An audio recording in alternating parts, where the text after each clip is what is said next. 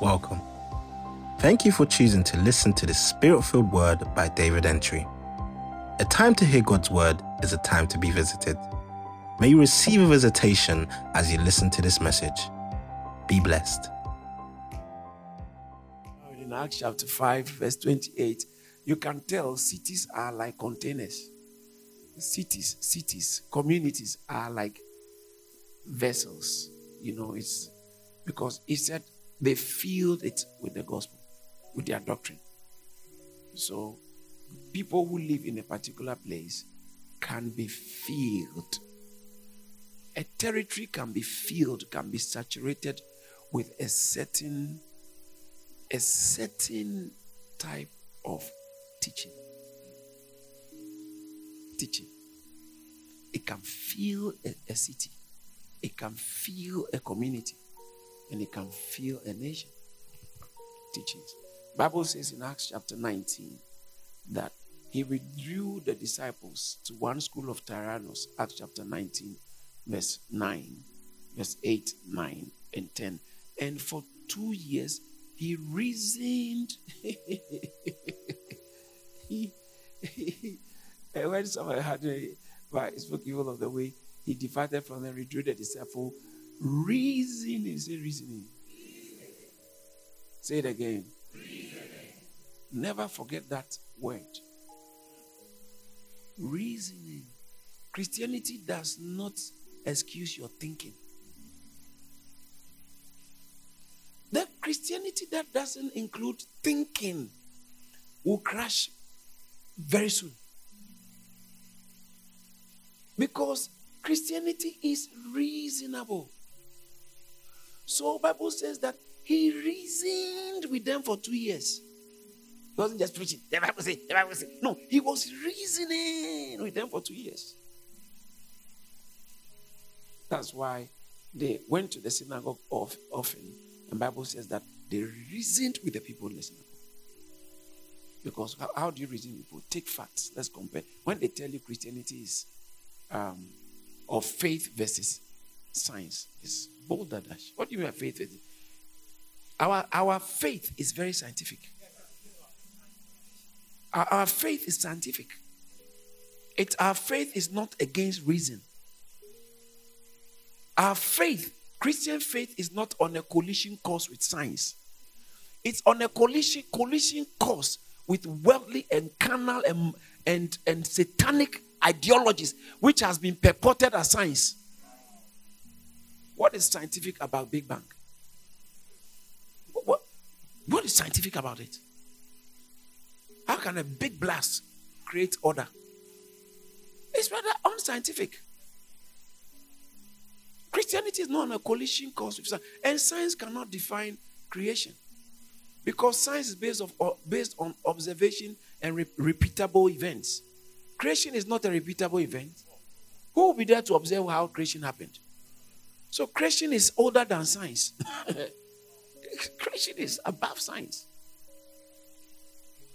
So Christianity is not on a collision course with science.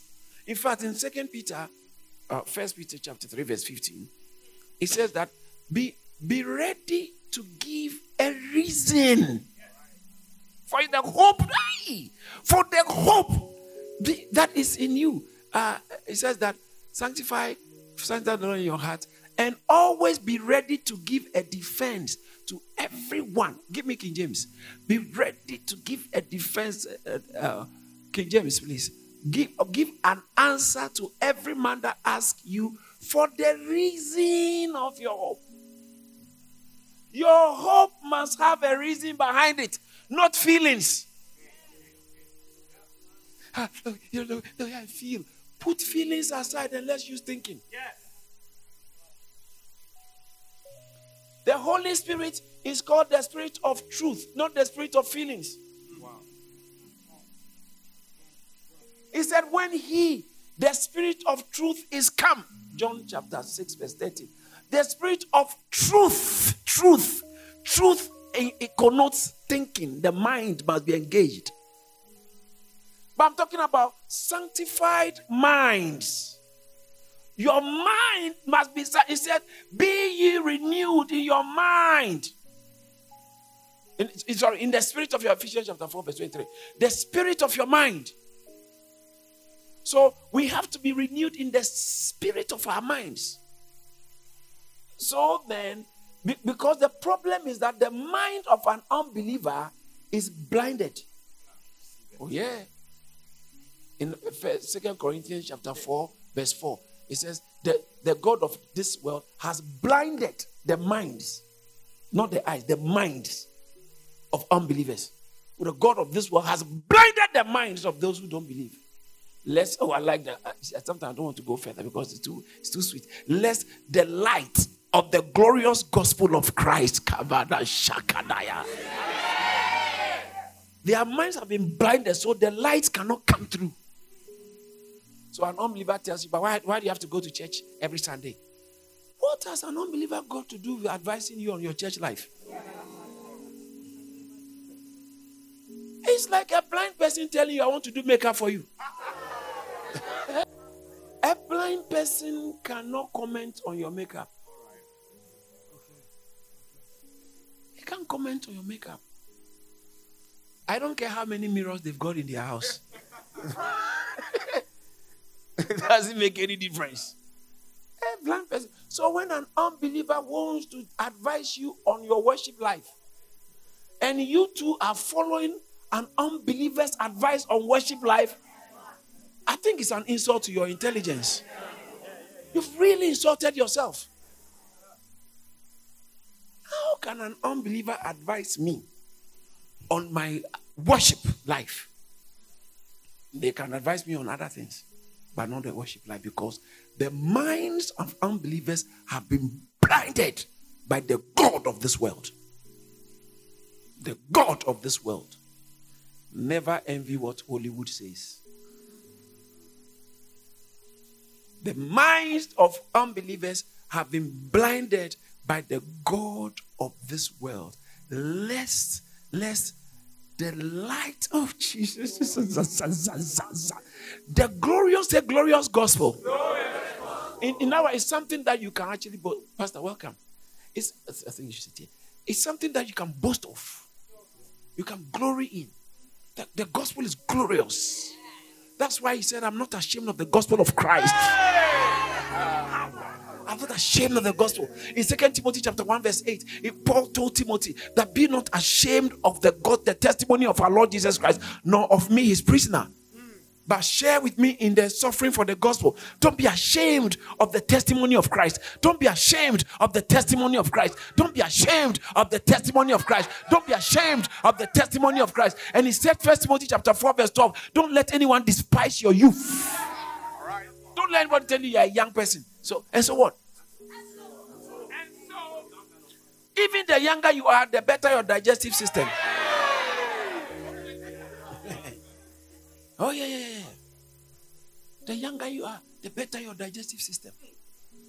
Mary was very young when she, she conceived Jesus.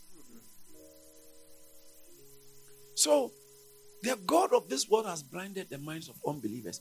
That is why an unbeliever's thinking is skewed when it comes to the gospel. When it comes, they might be good with an unbeliever might be good with maths, history, engineering, science, medicine, architecture, fashion, all that. But when it comes to eternal life, what is above humanity, what goes beyond this physical, just the physical life, what goes beyond that, they are cut. So you might also be very good with academic, academics, science, engineering, all that. That's good. But it does not mean you understand the kingdom matters and kingdom principle.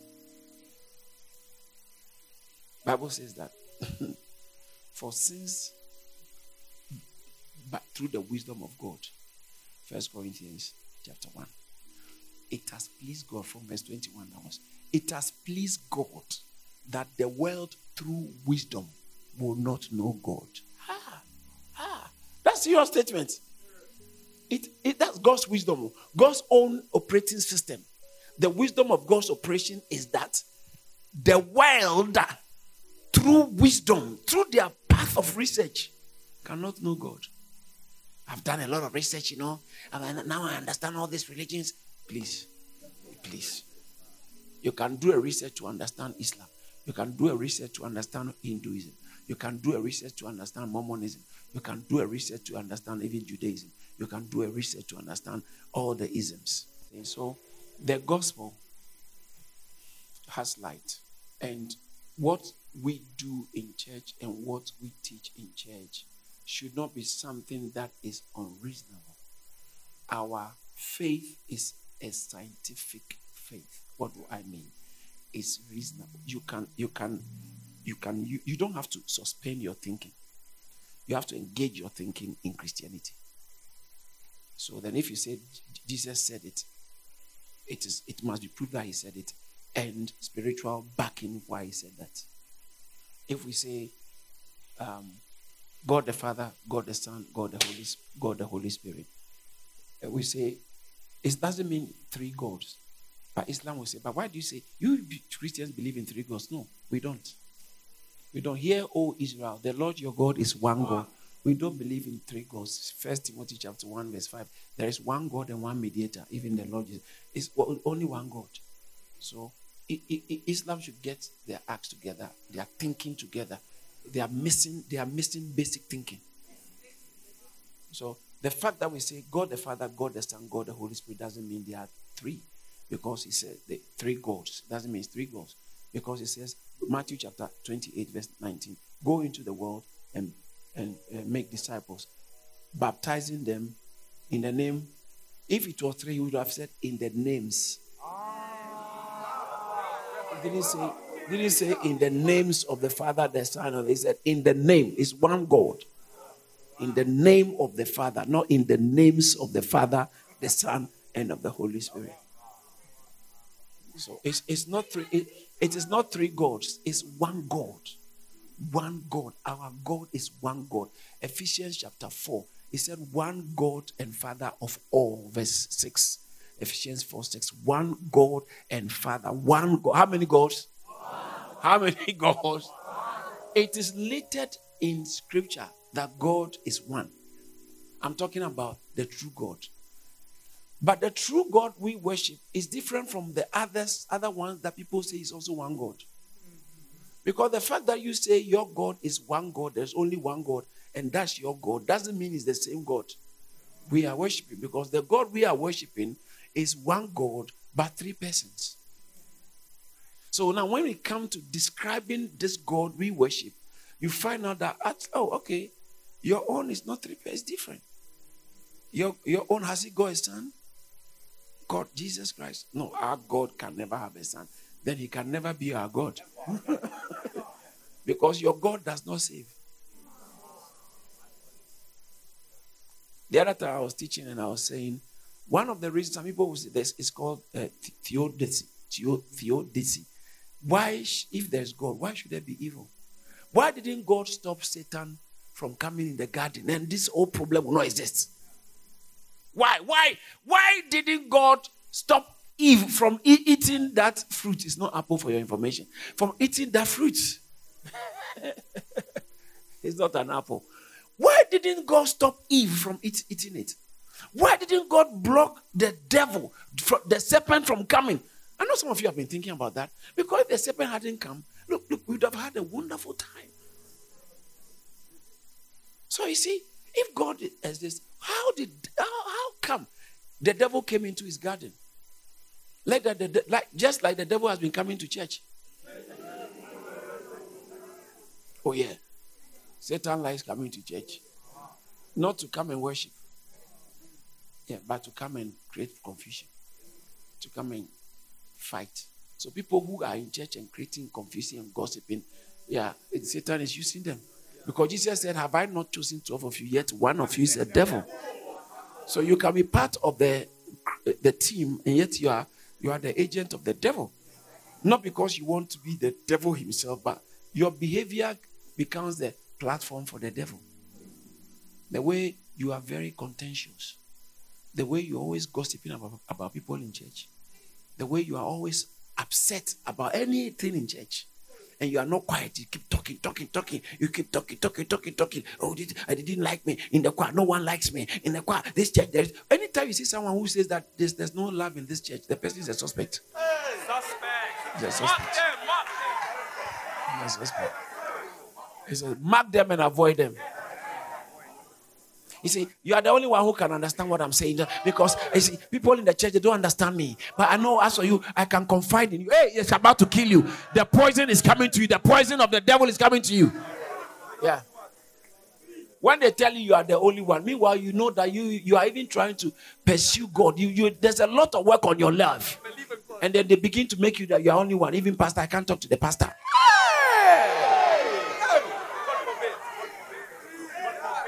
So they say, why, why, if God, why should God allow the devil to come into the garden? Because if the devil had not come into the garden, but the, the serpent hadn't come into the garden, there wouldn't have been a problem. You know, but it's necessary because permit me to say this in not in the strictest sense, but in the truest sense. That even the devil, even Satan is God's devil. He works for the Lord. Oh, yeah. How, how can you say that? Yes, because Bible says that unto him be all the glory. Whatever happens, it will end up in God's glory. Pastor, can you give me an example? Oh, is that's a scriptures, so many scriptures. Let me even give you the story of Jesus Christ. They were killing Jesus not because they liked him. They killed Jesus because they were envious of him. They killed Jesus because they hated him. Satan tried to get rid of him, but he didn't know that by getting rid of Jesus, he's actually fulfilling God's plan.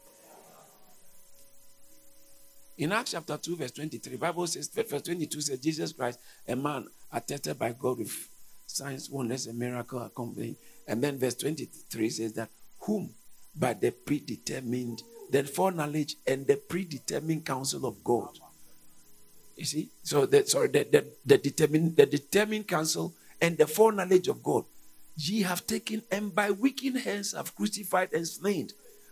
So their crucifying and slaying him was in line with God's foreknowledge and determined counsel.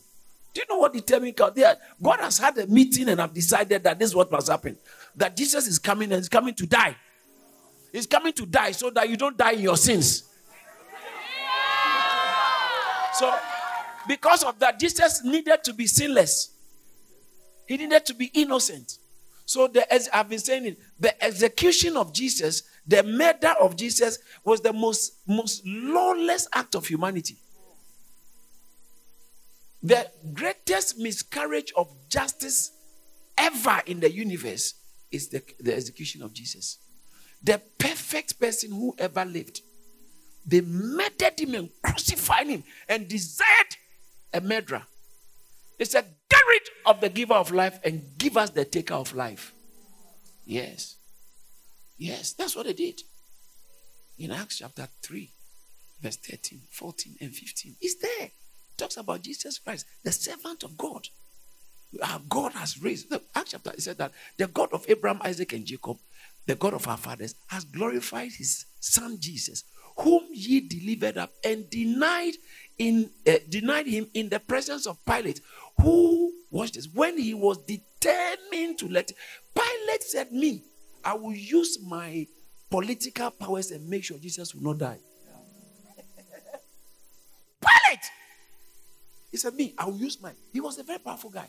Pilate, he was a very powerful guy. When he speaks, Caesar has spoken. He was a very powerful guy. So he said, I am going to use my political, all my political machinery. I'm going to use it to make sure Jesus will not die. But it wasn't within his power. He didn't know. Yes. That's why he was boasting, he was bragging before the execution of Jesus in John, John chapter 8, 8, 8, 19. He said, Don't you have, I have, don't you know, verse 8, don't you know I have the power to kill you or to release you? Jesus said, Hey, don't go there. Don't go there. you are going above your pay grade. when Pilate ever he was uh, uh, uh, but went again into the judgment hall and said to Jesus, Where, Where's at that? Now, where do you come from? But Jesus gave him no answer. Then he, verse 10, says that, Are you not answering me? Hey, you don't answer me. Don't you know I'm powerful? Don't you know I can release you? look at it, look at it, look at it, look at it, look at it. Sometimes people don't know they don't have power. God is in charge. Either your bosses, your the mayor, your leaders, something. They don't have power when you are working with God. No one can have power over you. Then Pilate said unto him, I think giving New King James so that they speak it in people mind. Let's go to New King James. Wow. Then Pilate said unto you, Are you not speaking to me? Do you not know that I have power to crucify you and power to release you? Jesus said, You? Did you know what you're talking about? Jesus answered and said to him, You will have no power at all against me unless it had been given to you from above. Therefore, the one who delivered me to you has greater sin. And look at even that. Look at the next verse. From that time, from then on, Pilate sought to release him, but the Jews he couldn't. He attempted to release Jesus, he couldn't. So now in Acts chapter 3, verse 13, it says that God, you delivered him to be crucified to Pilate. He said, verse 13, when he was, you delivered him up and denied the, the denied in the presence of Pilate. When he was determined to let Jesus go, Pilate wanted to let Jesus go, but he couldn't do it. Why? Because it wasn't in his power. Jesus had to die. The death of Jesus was, according to Acts chapter 1, chapter 2, verse 23, was based on the determined counsel of God. It was God who was working. It wasn't Pilate who was working, it was God. Okay, so Pilate was innocent. No. He used Pilate's dodgy political misbehavior. Yes. Political fraud. Corruption. The corruption of men. If if God had not planned for Jesus to die, they would have still been corrupt. So he allowed their corruption to fulfill his purpose. Am I communicating something? So Bible says that they they, they look, look at the um back back to Acts chapter 3, verse 13 and 14 and 15. That's so nice. They they, they requested for a murderer.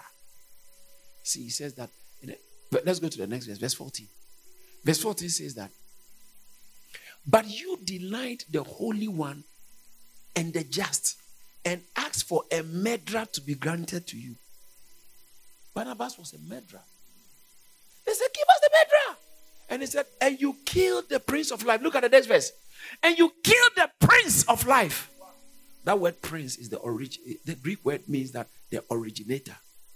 The originator, the prince, the leader, the captain. Is the same word that was translated, is the captain of our salvation.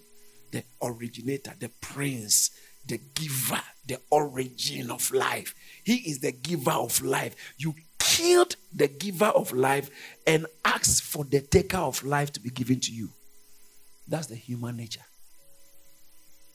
The human nature. So then, the execution of Jesus, the killing of Jesus, was not an accident, it was a plan. It was a plan. Who planned it? God. Who executed it? The enemies of God. So now, theodicy in the garden. What was the devil, the devil doing in the garden? What was the serpent doing in the garden? What was he doing in the garden? so the devil comes and he says that God is lying. What? First of all, he came to challenge. Did God really say? What God has said, he, he likes to challenge what God has said. So when they tell you that the Bible is not the word of God, especially those Muslims who see you say that the word of God is Quran, it's not the Bible, they are trying to replace the word of God. That's the same thing the devil did from the beginning. It's not the word of God. So he comes to he comes to challenge the word of God. He said, Has God really said he shouldn't eat of the fruit of the woman?" The woman too said, No, God said we should. Then she added some to the word of God. And the devil said, No, God is lying. God doesn't want you to be better. He doesn't want you to pass your exam. He doesn't want you to be rich. He doesn't want you to enjoy sex. That's why I said break up with your boyfriend. Ah. God, God doesn't want you to enjoy your life. That's why He doesn't want you to do fraud. Because God doesn't know how much money you can get when you do fraud. yes. Yes. He's telling you. Who told you all these pastors they are fake? Yes.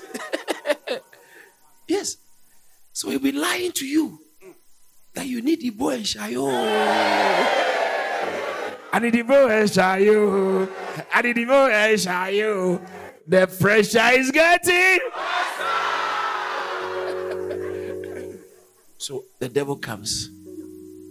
Banana. And you are wondering. You are wondering, oh, can someone stop? Can someone stop this devil? God, where are you? Look at what's about to happen. He's about to spell this beautiful, beautiful scene in the garden. Beautiful tranquility in the garden. Oh, oh, the devil. God, God, please, please do something. Don't let the devil do it. So somebody then later asks, if God is good, if God is powerful, why did he let the devil come into the garden? But what you don't know is God needed the devil.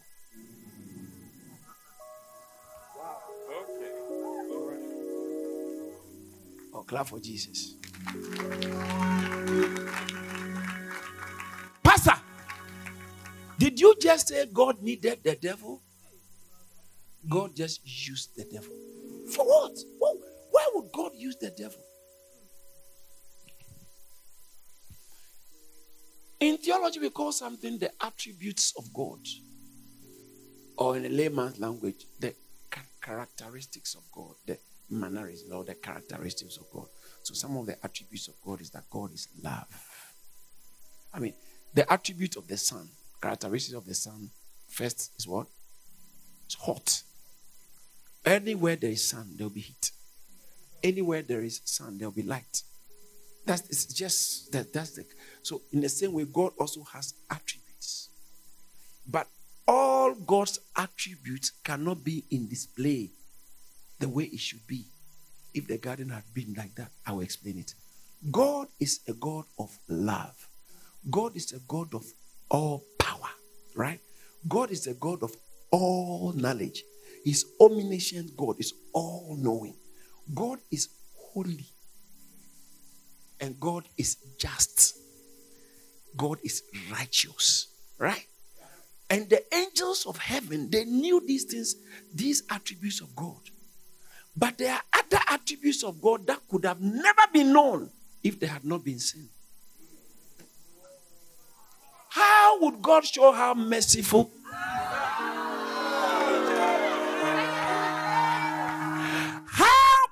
Mercy of God be on display in the absence of sinners. How can we know God is a redeemer if there's no one to redeem?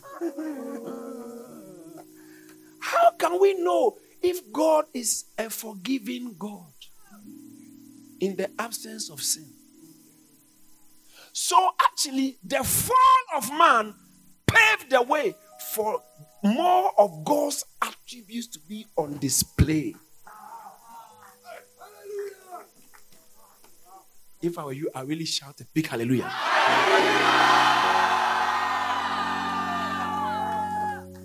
God's mercies is a big thing. Nobody, none of us could be here in the absence of the mercy of God. I'm preaching with excitement I'm preaching with joy and confidence. Not because I have been a perfect person, but because I've encountered God of perfect mercy. Listen, I talk the way I talk because I have at least a little understanding of the mercy of God. God is merciful. I don't care what you have done in your past. There is enough mercy in God. Bible says that for, for his mercies endures. For his mercies endures. For his mercies endures. For his mercies endures.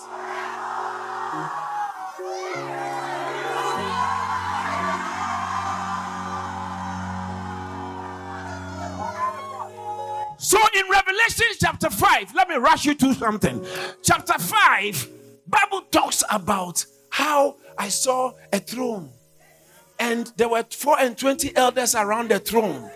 And then I saw he on the in the right hand of him that seated on the throne, with the right hand, there was a, a scroll. There was a scroll that was sealed.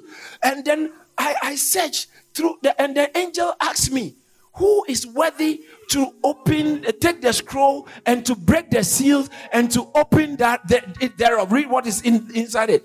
And I searched on in heaven, on earth, and under the earth, and I found no man worthy, worthy to take the oh kadaba shakadaba yada ragadada and no man in heaven on, on, on, on earth or under the earth was able to open the scroll and to look at it. And look at it, verse 4. And he said, So I wept much. Why did I weep? Because there was no one found worthy to open and to read the scroll or to look at it. No man, no man. And yet the scroll had to be opened, the scroll had to be read, the seals had to be broken. And yet there was no man. And yet there was no man. And the angel that spoke to me said to me, Weep not, weep not, weep not, oh John, weep not, oh John, do not weep. Behold, the lion of the tribe of Judah, the lion of the tribe of Judah, the root of David, had prevailed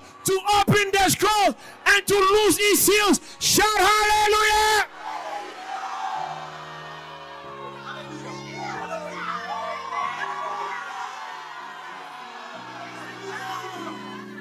Then I turned, and behold, in the midst of the 24 elders, in the midst of the four living creatures, there stood a lamb as though it has just been slain.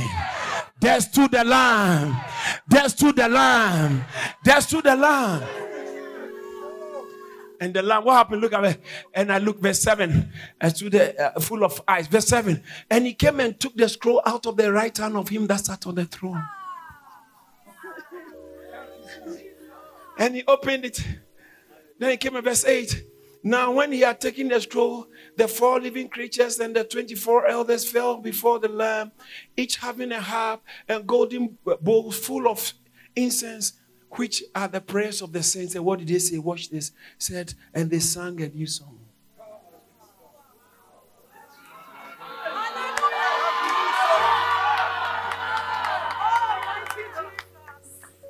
They sang a new song. In chapter 4, in chapter 4, it says that, and I was in the spirit. Chapter 4, verse 1 and verse 2. Chapter 4 of Revelations. I want to go around you through something quickly. Chapter 4, immediately I was in the spirit, and behold, a throne in heaven, and one sat on the throne. Now it's telling you the scene before the crucifixion. One sat on the throne before the he- in heaven. Now look at the next verse. And the next verse, please work with me quickly. And he said, He that sat on the throne was like a jasper and sardine stone in appearance, and there was there was a rainbow around the throne in appearance like an emerald. Let's go on. Let's go on. Around the, the throne were 24 thrones, and on, on the thrones I saw 24 elders sitting, clothed in white robes, and had crown on their head. What did they do? The next verse quickly. What did they do? And and from the, the throne proceed lightning and thunderings and voices seven lamp, seven lamps of fire were burning before the throne, which are the seven spirits of God. Let's go on verse six. Before before the throne there was a, a sea of glass like crystal, and in the midst of the throne and around the throne were four living creatures full of eyes in in front and in uh, and in back. The first creature looked like a lion, second looked like a calf, second, the, the, the third creature had a face like a man, and the fourth like an eagle, flying eagle. Verse seven, 8, quickly. I want to show you some verse 8. And the, and four, and uh, the four living creatures, each having six wings, uh, were full of eyes round about and within, and they do not rest day nor night, saying, Holy, holy, holy, Lord God Almighty, who was and is and is to come. What were they saying? Holy, holy, holy, Lord God Almighty, who was and is. And what were they saying? Holy, holy, holy, Lord God Almighty, who was and is and is to come. How often were they doing it? All day. They never rested day nor night. Every time that was their job. They were saying, Holy, holy, holy, holy, holy, holy, holy. They were just singing, Holy is the Lord. Holy, holy,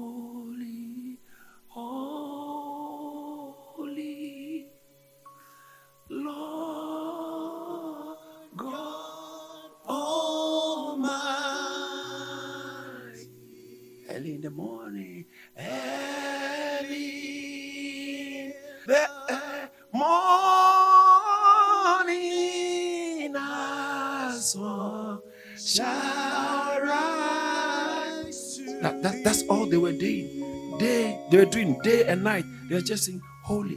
They were just singing holy. They were just singing holy. They were just singing holy. God Almighty, who was and is and is to come. That was the song in heaven. That was the song. Look at the next verse. Look at the next verse. Quickly, the next verse. Whenever the living creatures full, uh, give uh, the uh, creatures give glory and honor and thanks to him who sits on the, who, who sits on the throne, who lives forever and ever. Verse 10. The 24 elders fell before, fell down before him who, who sits on the throne and worship him who lives forever and ever and cast their crown before the throne. That's all that was going on. They say holy, and then they fell down and worship holy. That's all they were.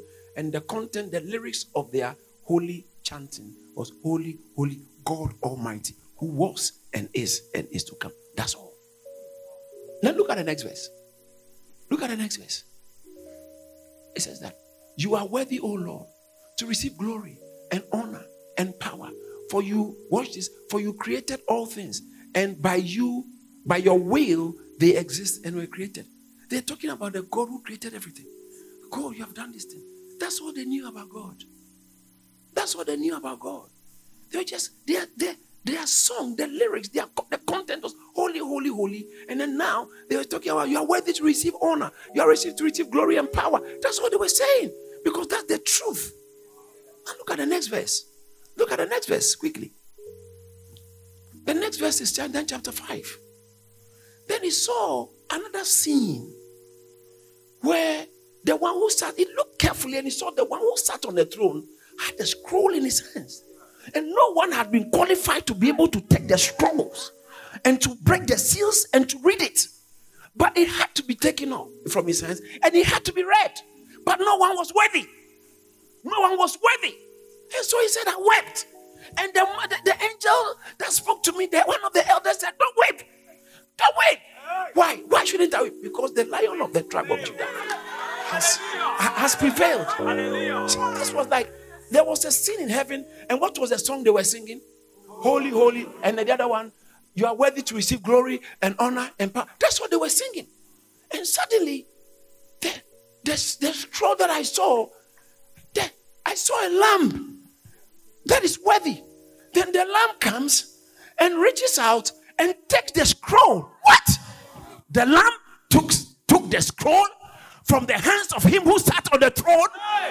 The lamb took the scroll. When he took the scroll, Bible says that, and he opened it. Look at verse, verse 7, verse 7, verse 7, verse 7.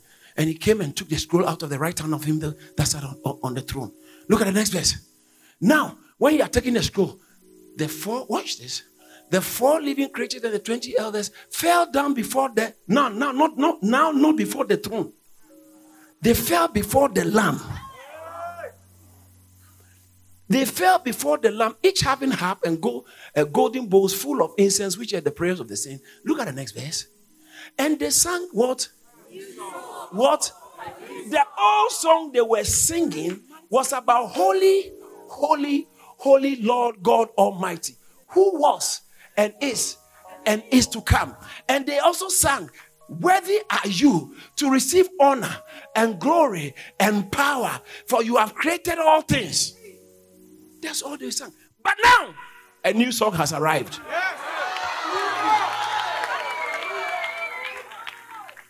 Now, the, the new song, they sang a new song. They said, You are worthy to take the scrolls, and I've opened the seals, for you were re- slain. No, the slain, you know what that means? You were killed. You were killed. So you were, that's talking about the lamb. You were slain and have redeemed us to God by your blood. Now the song in heaven has changed. If we had not fallen to sin, how can this new song?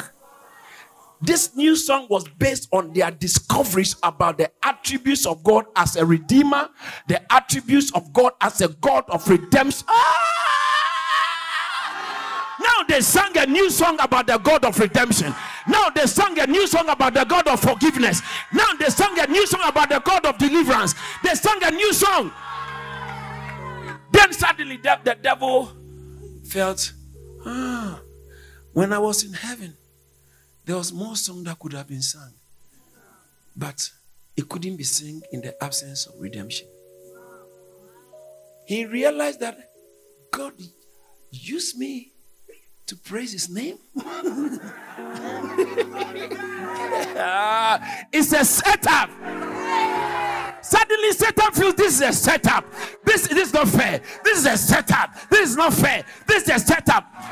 Because suddenly, Satan realizes that there was more to God than he experienced when he was in heaven. I'm surprised you are not screaming hallelujah. I'm not I'm surprised you are not jumping and shouting hallelujah. Hallelujah. Hallelujah.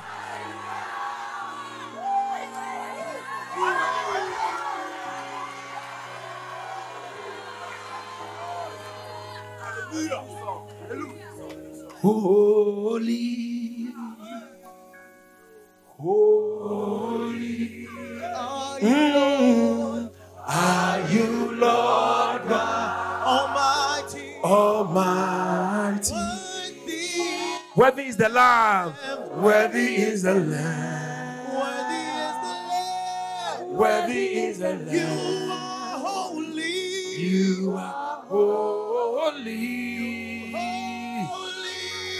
holy. Are you Lord? Are you Lord God Almighty, Almighty? Worthy is the Lamb. Worthy is the Lamb. Worthy is the Lamb. You are holy. You are holy. You are holy. Holy.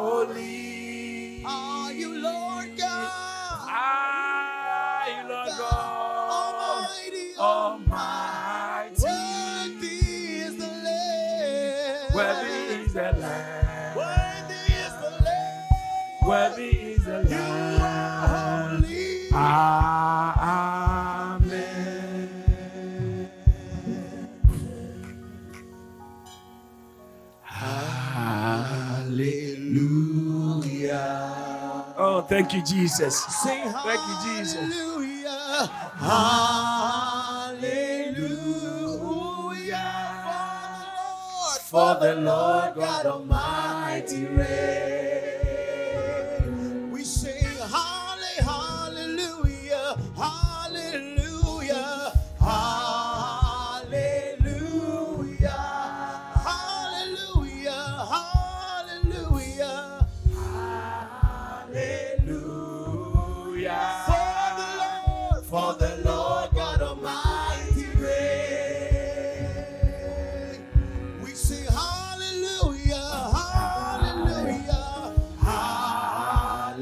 Hallelujah.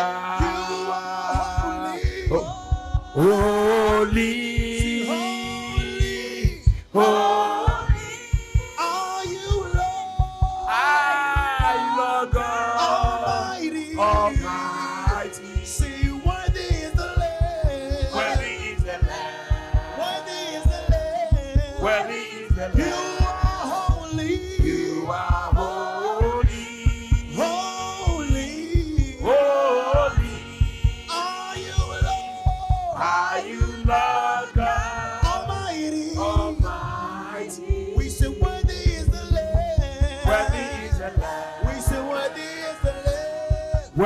Is the Lamb. Amen. Amen.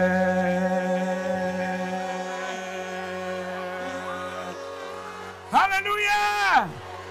Hallelujah. Hallelujah. The Bible says we are a chosen generation, a royal priesthood, a peculiar people who have been called out of darkness to show forth the praises of Him. Who are, oh, come on, somebody show forth His praises. Show forth His praises. Show forth His praises. Show forth His praises. Hallelujah. From today onwards, never live your life hallelujah less.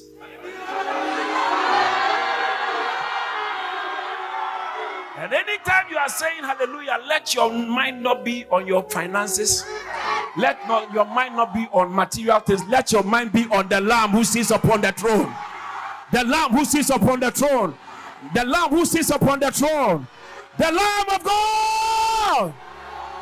Hallelujah! Hallelujah!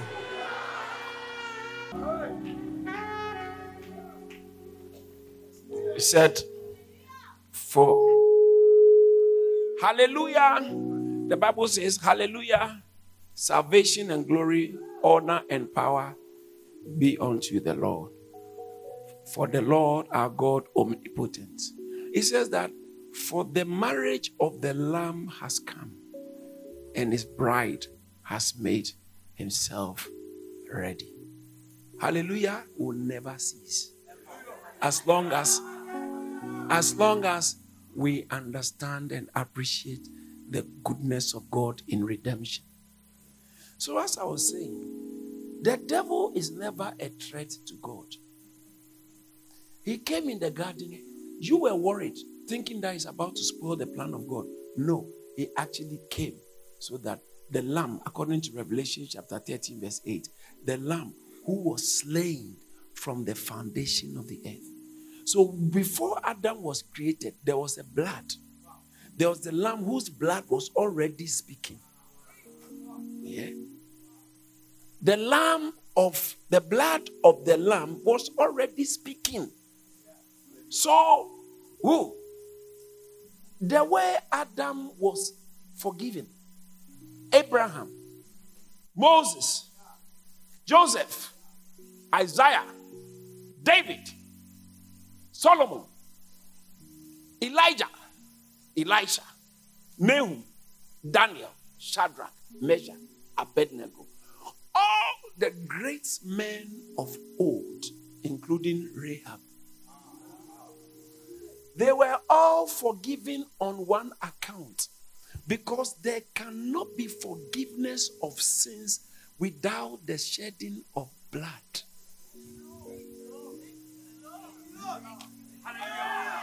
Yeah, yes, that's that's that's Hebrews. That's Hebrews chapter 9, verse 22. For by the law, all almost all things are purged and cleansed by blood. And for without the shedding of blood, there cannot be remission. So if you are telling me Abraham had his sins forgiven, unless you say he's, you tell me he's perfect. From the time of Adam, no human being was sinless. It is not the sins you commit that makes you a sinner initially. It is the nature of sin we inherited from Adam. Bible says that and Adam Adam bore a son after his image and likeness. Ah! He should have given birth before he sinned. That means that the, the child he bear, he born would have been according to his initial sin-free image. But now in, in Genesis, it says that and Adam lived 130 years and begat a son in his oh no, in his image. Oh no. Oh no. Oh no. Oh no. So then afterwards, everyone who came was damaged on arrival. The same image, the same image, the same image, the same image was being passed on from generation to generation. So Abraham was born with the image of sin. Everyone came like that. That is why no one taught you how to lie. From the age of two, you started lying.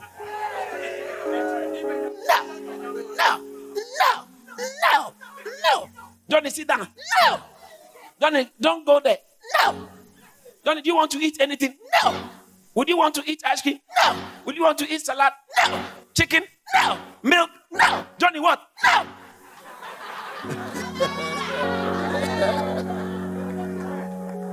it's called human nature. That is why Jesus said in John chapter 8, He who without a sin, let him condemn somebody. Gives you the audacity to point fingers at somebody because of what you know against them? You Bible says that according to the law, no man. In fact, God gave the commandment that the mouth of everyone will be stopped. Romans chapter 3, verse 19. He said the law was given to those who are under the law so that all mouth will be stopped before God. Yeah, God wanted to say, Shut up, you are not clean enough. Shut up, you cannot do good. Yes, that's all. We know that what that whatever the law says, it says to those who are under the law. What's the purpose? That every mouth, every mouth may be stopped, and all the world become guilty before God. that is why this message that the church has started preaching, God is good, you are wonderful. You're, it doesn't save. Oh. It doesn't save. People must know they are sinners. That's where the salvation can kick in. The Ten Commandments is meant to make you look bad before God. It's not meant to save you. Because the commandments could not save. The commandments could not save and cannot save. Why can't the commandment save? Because the commandment came from God. The commandment is good. Romans chapter 7, verse 11, verse 12, verse 13. He said, The law is good. The law is pure. The law is holy. But the problem is me. I am a sin. I'm a sinner. I'm carnal, soul under sin. There's a problem with man. And so what when, when what came from God got to us, it started making us look so bad. God is so pure, God is so righteous. We thought we were okay until we came into contact with the law of God. Then it's, oh my goodness, I look so bad. I look so bad. I look so bad. It's in your Bible. It says that, verse 12. Verse 12, please. Therefore, the law is what? Holy. The commandments is what? Holy. And and why? Because nothing bad comes from God. The law came from God. The commandments came from God. It's holy, it's just, it's good. But the problem is not the law. The problem is verse 14. What does it say in the verse 14? For we know that the law is spiritual. But I am. Say, the problem is me. The problem is. So when Abraham came on the scene, he was carnal. God didn't deal with Abraham based on law, he dealt with Abraham based on faith. God never dealt with Abraham based on law. How about the Jews? That's why he gave them a law they couldn't keep. So that the law would drag them, drive them, drive them to drive them to their knees. The Lord drove them to their knees. They felt so helpless. They felt so hopeless. Because they thought they were good enough. They had good intentions. Listen, good intentions, your good intentions alone can't help you. Oh, yeah. I'm, I'm a good person. Please, please. You're a good person. Can help you. So God gave a law that can render, that would render everyone sinful. The Lord didn't make them sinful, but He helped them to see how sinful they were. In fact, Romans chapter 5, verse 20, it says, The law came so that sin can increase. What? What? So good. Is that why you gave the law? So I can look so bad. Moreover, the law entered that offense might abound. but the good news is that where sin ab- mm, no no that's why i'm going. I'm going to grace. I'm i'm going to grace. I'm going to grace. I am going to grace. I am going. Shout hallelujah. That's why the vilest offender who truly believes, that moment a pardon from Jesus receives. The violent offender who truly believes, that moment from Jesus a pardon receives. The violent offender who truly believes, that very moment from Jesus a pardon receives. To God be the glory. Great things he has done so loving the world that he gave us his son, who yielded his life an atonement for sin and opened the life gate that all may go in. Praise the Lord! Praise the Lord! Let the earth hear his voice. Praise the Lord! Praise the Lord! Let the people rejoice. All come to the Father through Jesus the Son and give him the glory. Great things he has done. Shout hallelujah! Shout hallelujah! Point into the church is acknowledging you are a sinner. So the gospel, pure gospel, starts with helping people to ad- identify, acknowledge, and recognize their sinners. The, the, gospel, the pure gospel, true gospel. When sinners come into contact with true gospel, they feel so sinful. And it's meant, the true gospel is meant to drive you to a place where you feel very helpless. And you can't turn to yourself. But you have to come to Romans chapter 7, verse 24, 23. Oh, wretched man that I am. Who can deliver me? Oh, oh my goodness. Oh, wretched. That's what the law is meant to do. The law of God is meant to push you to a state where you cry, Oh, wretched man that I am. Who can deliver me from this body of death. There is a thanks be to God through Christ Jesus.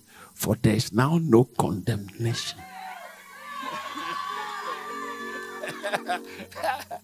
There's now no condemnation to those who are in Christ Jesus. Really? Really? For the law of life has set me free from the law of sin and death. Verse 2 I'm talking about. For the law of for the law of the spirit of life in Christ Jesus has made me free from the law of sin. Because as once as soon as Adam sinned, the law of sin and death checked in into humanity. And so when the law of God came, you want to obey the law of God, but there's another law inside you. It's called the law of sin and death. So then, that's the problem of humanity. Is you you can try and everything, but because of Adam's sin, the nature of sin. That's why Jesus could look at them and say, "You brood of vipers." Generation of vipers. Why are you calling human being vipers? Because of the nature of the serpent has entered us. And from that time onwards, no one could please God. No one. That is why I said, I wept because there's no one worthy to take the scroll. So, God's commandment has come. Give a commandment. Try and take it. But the law of sin. It's, it's in your Bible. I don't know why you don't. It's in your Bible. Romans chapter 7, verse 15, verse 16, verse 17, verse 18, verse 19, verse 20. I'm talking about Romans chapter 7. It's in your Bible. In French, we say dans la Bible. Huh? Dans ta Bible, dans la Bible. Dans ta Bible or Dan la Bible. It's in your Bible. it's in your Bible. Say, say, dans your Bible. Bill, Bill, Bill. it's your Bible. It said that for what I'm doing, I do not understand. For what I will to do, that I do not practice. But what I hate, that I Am I talking to somebody else? Oh. So you see, don't pretend like you are so good. You know that there are things you don't want to do, but there is a law in your system that is making you do what you don't want to do. And the thing you, I'm talking about relationship with God, and the things you want to do, there is something inside you that is not letting you do what you want to do. It's blocking you from doing what you want to do. And so you have become like a slave. It's like there's look look at the text. It says that. Look at the next verse.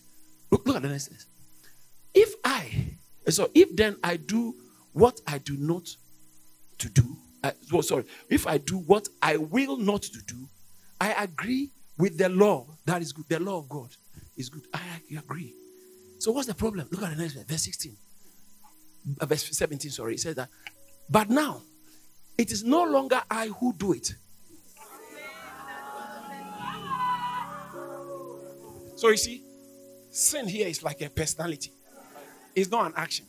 No. Sin we are dealing with didn't say sins. Sins. No, sin. It's like there's somebody inside me called sin. It's a personal. Yeah, there. But sin that he's living inside me. So God created me for something to live inside me. Yes. What was supposed to live inside me? God created for himself to live inside us. And before we could eat the tree from the, the, the tree of life, we went to eat from the tree of knowledge of good and evil, which represented the nature of the devil, and that entered us. So the nature of God couldn't enter us from the beginning. Sin dwelleth in me. Tell somebody, sin dwelleth in the flesh. Look at someone and tell them, sin dwells in the flesh.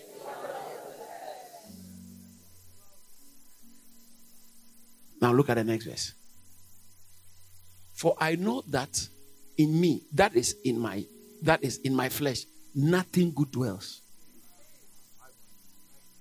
Your feelings, the pornography. Yes, it's there, it's all in the flesh. It's in the flesh. In the flesh. And I have a story for news for you. God doesn't have plans to redeem your flesh. So you can be born again and still your flesh is a problem. You can be born again, you are redeemed in your spirit, but your flesh is not redeemed. It's a problem. C'est la problem. That's why you are in church, but still some things are still troubling you.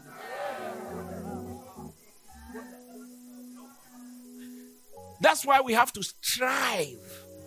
Strive, agonizomai. You have to strive. You have to strive. Paul puts it this way that he that strives for masteries is temperate in all things. He says that you have to run in such a way that you obtain. First Corinthians chapter 9, verse 24, 25. You have to run in such a way that you obtain. He said, I do not fight as one beating the air. I fight with a purpose. He said, I press on towards the mark of the price of the high calling of Christ. He said, Whatsoever things were gained to me, Philippians chapter 3, I count them as dung for the excellency of the knowledge of Christ. yeah, I count all things but dung, that I might be found in Him, not having my own righteousness, that is of the law, but the righteousness that is of Christ, which is by faith. I'm talking about Philippians chapter 3, verse 8, 9, 10. 10 says that, 10 says that, indeed, that, I, I, verse 10 says that, that I may know him. Hey! That is, that is the ultimate desire for a Christian. Not, not that you will be known, but you will know him. Some people are Christians because of selfish reasons. Some people, oh, let me not say they are Christian. They are coming to church for selfish reasons. Don't reduce the church to just a social organization. It's far above that. It's the light, it's the body of Christ. It's the bride of Christ. It's the house of God. It's the habitation of God.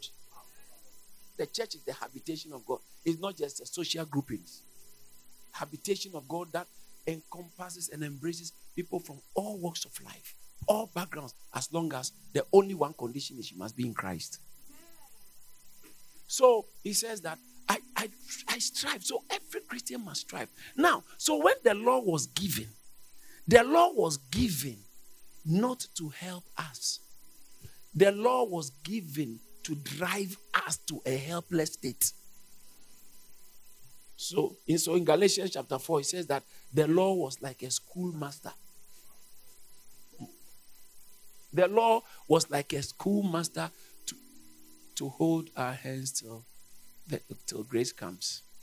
So the law is meant is meant to drive us to a place where we will come, will fall to our knees and, and say, Just as I am without one plea, but that thy blood was shed for me. You come to a place where you feel all you need is Jesus.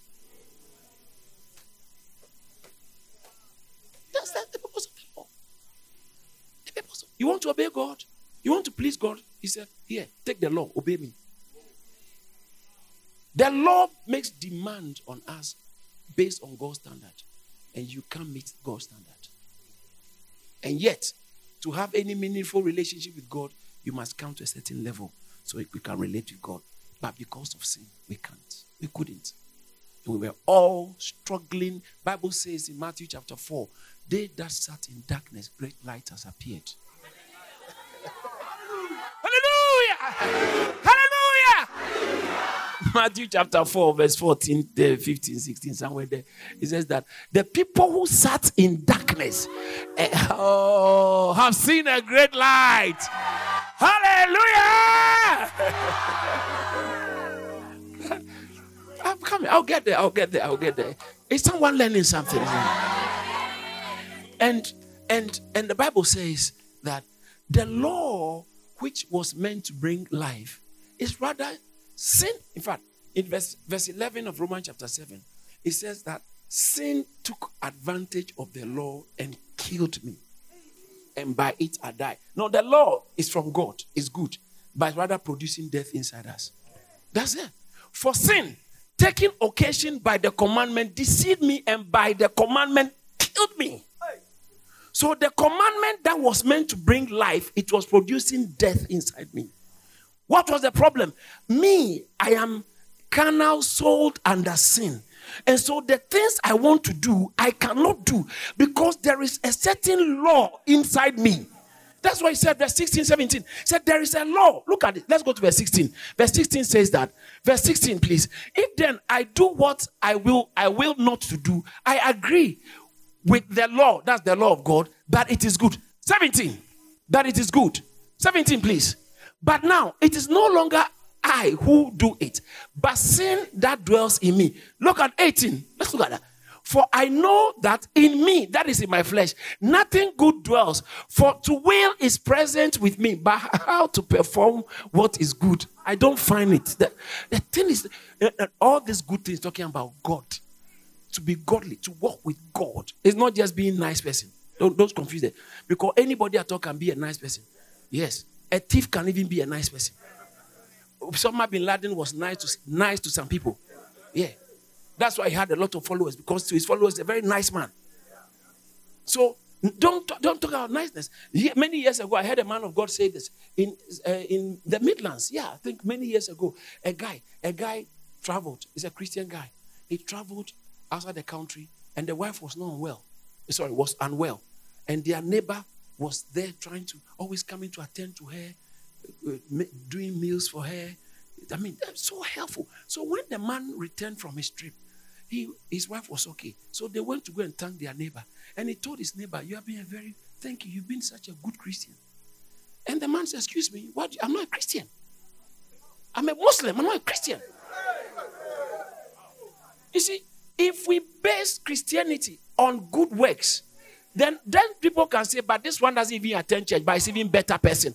Christianity is not based on good works, it's based on Christ, in Christ alone, in Christ alone, in Christ alone. It's about are you in Christ? If you are not in Christ, you are in sin.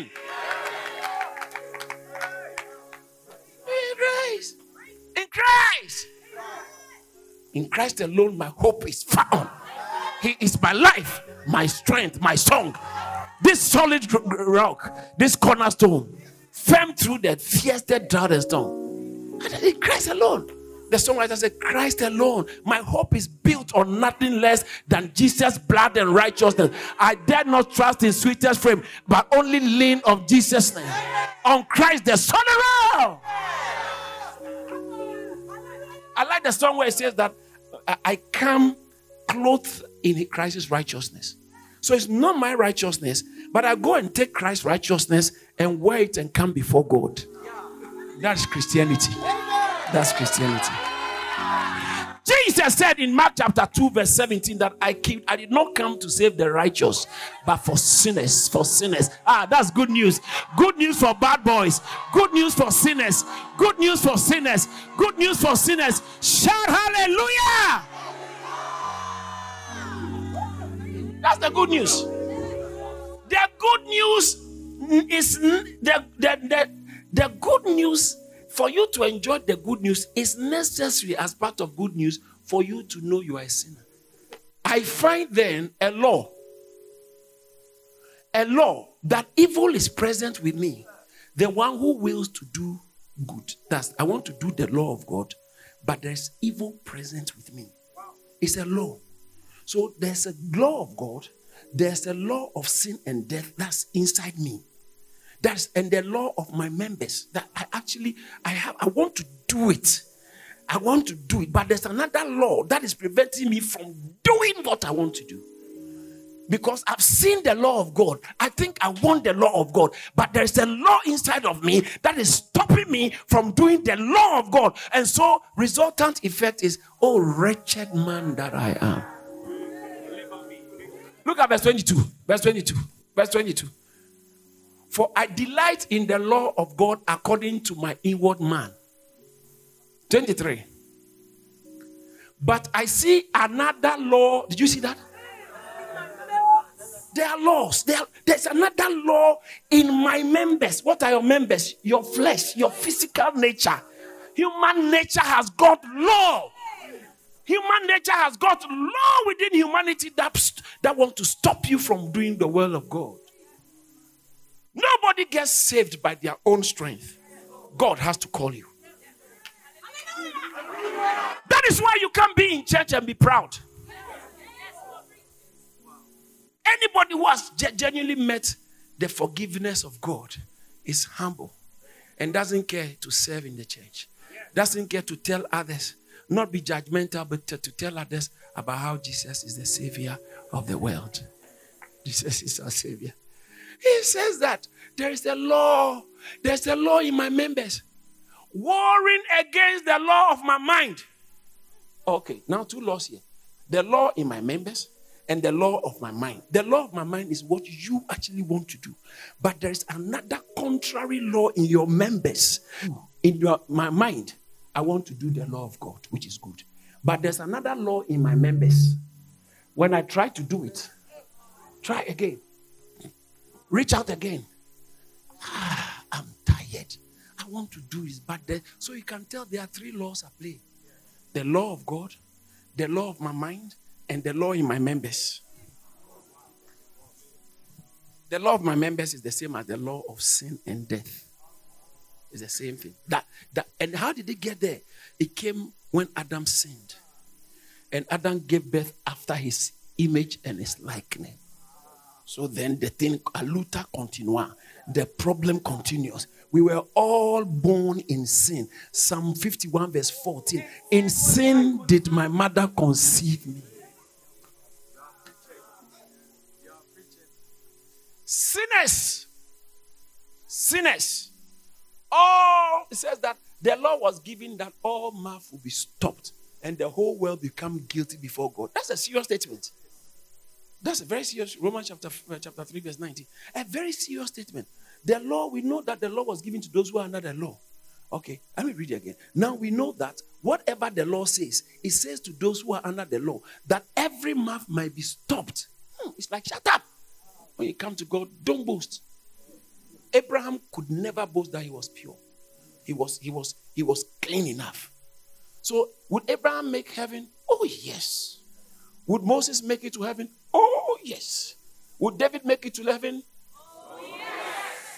Will, will, will, Samson make it to heaven? Oh, yes. Would the, the leaders of old make it to heaven? Oh, yes. But Jesus hadn't died. So how were they going to be, make it to heaven? Those in the Old Testament, how were they saved? If those of us after, after the cross, post cross, are saved by the cross, how about those in the Old Testament? Same grace. That's where I'm going. Same grace. So he said that I cannot do it. Then look at the next verse, verse 24. Oh, wretched man. Ah, it only takes the law of God to show you how wretched you are. Yeah. The commandments of God. When you get close to it, you realize that you are quite bad. Yeah, when you haven't seen the commandments, you think you are good, you are good, you are good, you're good, you're good, you're good. You know, when you have an off white shirt, yeah, you think it's so nice until pure white comes. or off white teeth.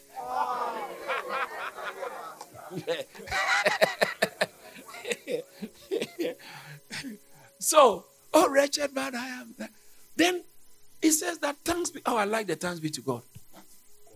The next verse, please. Thanks be to God through Christ Jesus our God. So then, in my mind, uh, uh, with the mind, I myself serve the law of God, but with the flesh, the law of sin. So when you're born again, don't stay in the flesh. If you stay in the flesh, you'll be serving sin. You're born again. Some of you know. That's how you ended up in fornication. That's how. Yeah, that's how you ended up in the gossiping. You ended up back to, to, to drugs. How come you are born again? You are preaching on the street, but you are. How come? Because he says you walk in the flesh, walk in the spirit. Uh, so you don't fulfill the desires of the flesh. The flesh is never saved, it will never be saved. God has, doesn't have plans to redeem the flesh. As long as you live in the flesh, you have to walk in the spirit. But look at this. Then the next verse says that, oh, please, Romans chapter 7, verse 25. The next verse after 25 is, now there's now therefore no condemnation. For who? For those who are in Christ Jesus.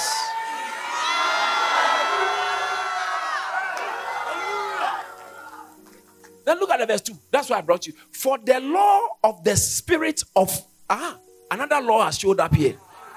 Another law has showed up here. Another law has showed up here. For the law of the spirit of life in Christ Jesus has now made me free from the hey! Hallelujah! The law of the spirit of life. Hallelujah! The law of the spirit of life. Life is full of laws. All right.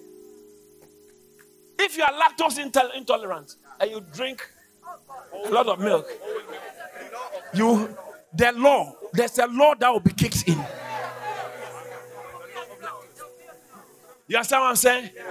When you go to restaurant, they ask you, Do you have any food allergies? Because there are laws concerning you particularly. You will react to nuts. So, do you have full allergies? Because there is a law in your digestive system that will make you sick if you eat that. It's a law. In the same way, when you are born again,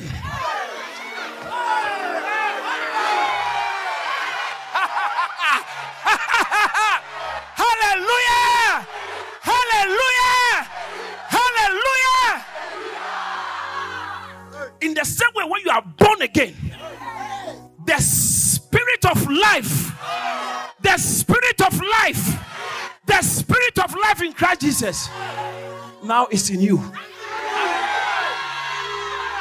Listen, the reason why my skin color is this is because of my parents. It's a law. It's a law. Two Chinese people cannot give birth to a black Sudanese looking man.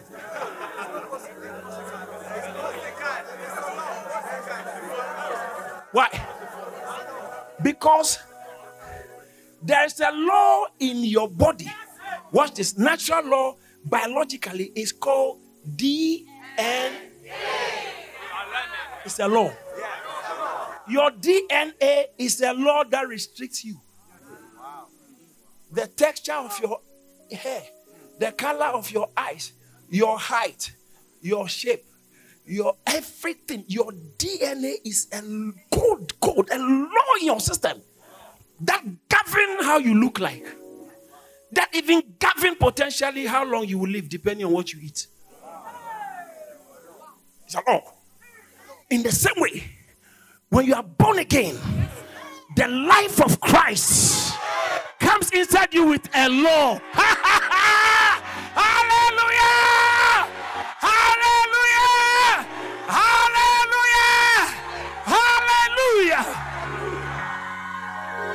When you are born again, the life of Christ is called the spirit of life in Christ Jesus.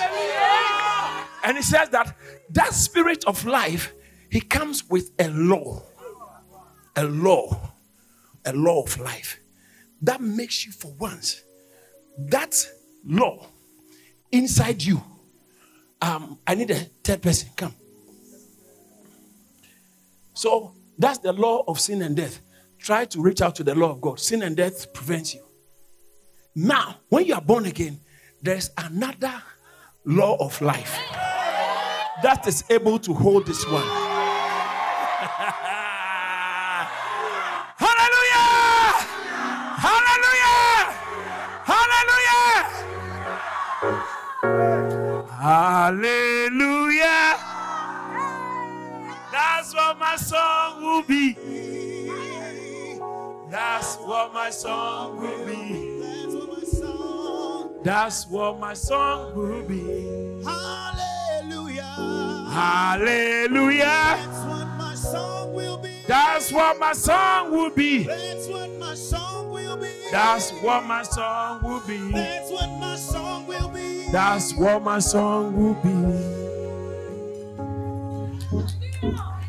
Watch, watch this, watch this. Can I take it further? I think I'm having more fun than most of you. I think I'm, I'm enjoying. Ah, ah, I'm enjoying this thing than most of you. Hallelujah! Hallelujah!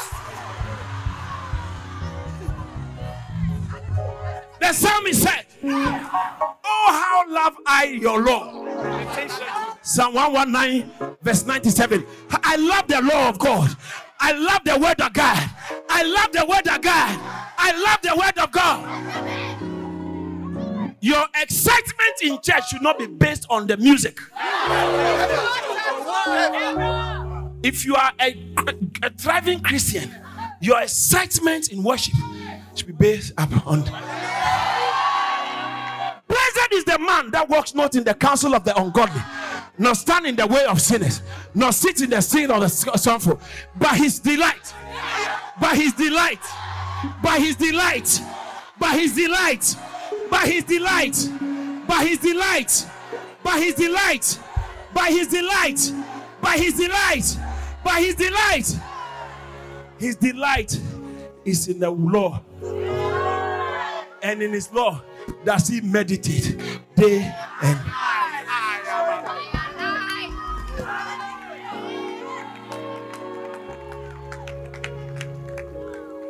the clearest sign that you are genuinely born again does not consist in the perfection of your life. You are so perfect. No, but in the direction of your life. There's something that's driving you towards God's word. If you love Jesus, it shows in the way you handle his word. If the word of God doesn't excite you, I think there's something wrong about your redemption. What really shows that you are a child of God is like you have an insatiable taste for his word. Man must not live by bread, but everywhere. Matthew chapter 4, verse 4. So he said, For the law of the spirit of life in Christ Jesus has set me free from the law of sin.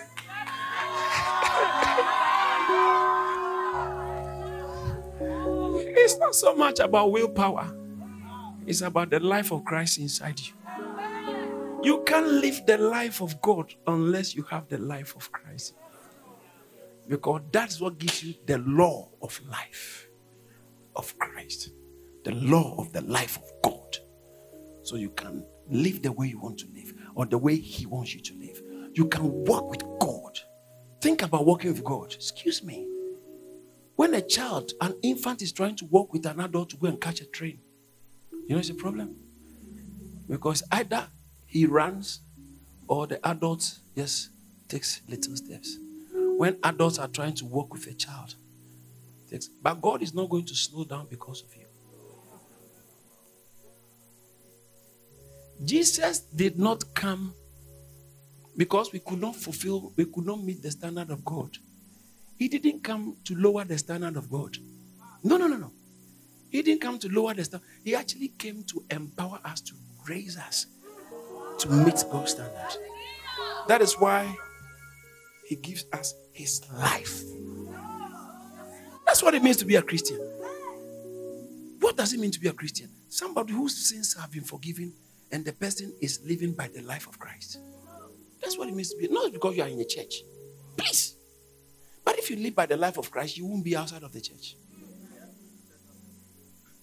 That's what makes you a Christian is that you are in Christ. That's what makes you a Christian. Period. Period. So stop judging people in church. You say you're a Christian. Please don't join believers in saying those things.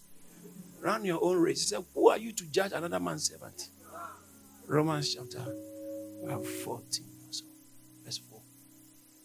Hallelujah. Now, so he says that, he says that for the life, for the law, it's nice to hear these laws. Please don't underestimate the power of laws. Law. Laws are powerful. Laws are powerful. Once you turn a certain age, your strength begins to go down. Yeah. That's why whatever you have to do for God, do it when you are young. Don't join the people who have the philosophy, I wait when I am retiring before I serve God. They are not serious. Serve God in your strength because it says that thou shalt love the Lord your God with all your strength, with all your might. When your strength is great, that's the best time to serve God fully. Many organizations will not employ certain people at a certain age because you don't have the strength. Security companies will never employ my dad because he's, too, he's not strong. He might be experienced. He might work in the office, but to stand at the no, he can't.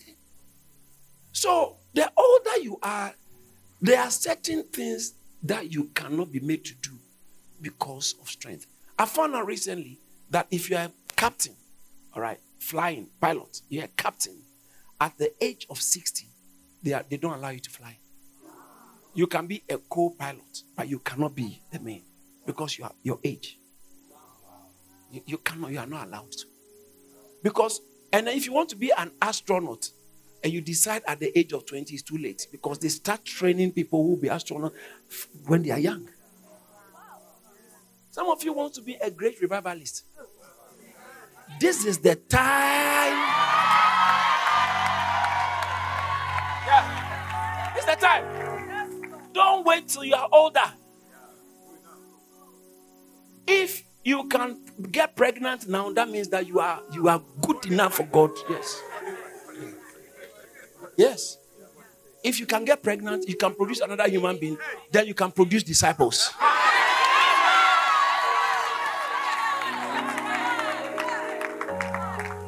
Uh, let, me, let, me, let me finish this thing so you guys can. So, Romans again, please. Romans chapter 8, verse 2.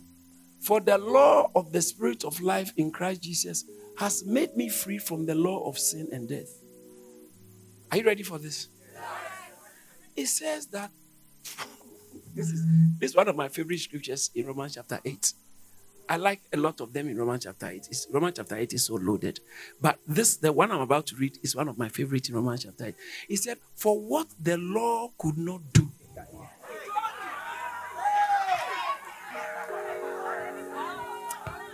For what the law, that this is the law of God, the law of God, could not do. Why? Because it was weak through the flesh. The flesh has got another law that is strong. So it doesn't allow the flesh to fulfill the law of God. So, what the law could not do, in that it was weak through the flesh, God sending his own son in the likeness of sinful flesh for sin, condemned sin in the flesh. For the first time, the law of sin that is preventing, for the first time, Jesus Christ comes in the nature, the likeness of the sinful flesh, but without the sin. So, without the sin, that law of sin couldn't have an upper hand over him. So he condemned, try it now. You, you are out. That's the flesh. That's the law of sin in the flesh. Try to control Jesus. For the first time, he couldn't control him. And he condemned, to, he condemned, he condemned sin in the flesh. you understand that? Jesus condemned sin in the flesh. And after he, and he fulfilled all the law of God.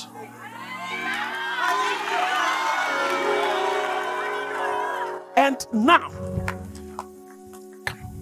the one in the yellow. Now, when you come to Jesus, Jesus, when you become born again, Jesus has fulfilled all the law of God. Matthew chapter 5, he said, I did not come to condemn the law and the prophets, but I came to fulfill them. Okay, so when you come to Jesus. No. When you come to Jesus, He then gives you.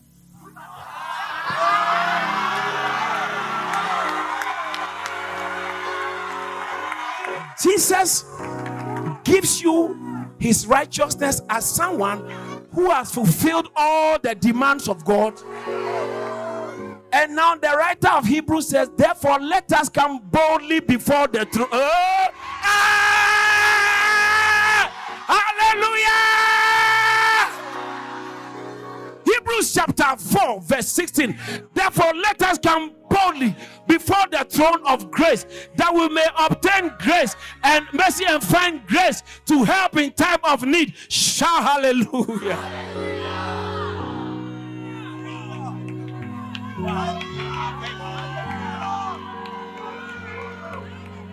He puts, he puts it this way Hebrews chapter 10, verse 18 and 19. Having therefore, brethren, boldness to enter into the holies. How?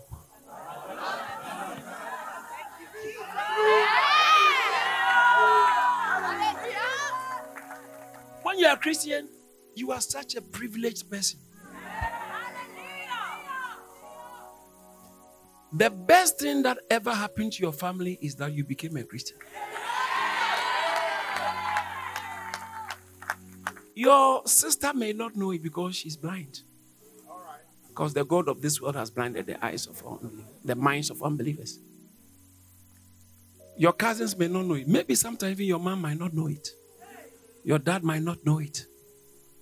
They might not know that being a Christian is the best thing that has ever happened to your family. Because you are not an ordinary person. You carry, you carry the seed of God. You carry the nature of God. Bible says that we have become partakers of the divine nature. Hallelujah. Thank you for listening to this message by David Antwi. The best thing that can happen to you is being exposed to the Word of God. To hear more from David Antwi, follow him on Facebook, Instagram, TikTok, Twitter, LinkedIn, and subscribe to Charis Church on YouTube. You can also find more information about Charis Church and our upcoming services by visiting caris.org. Be blessed.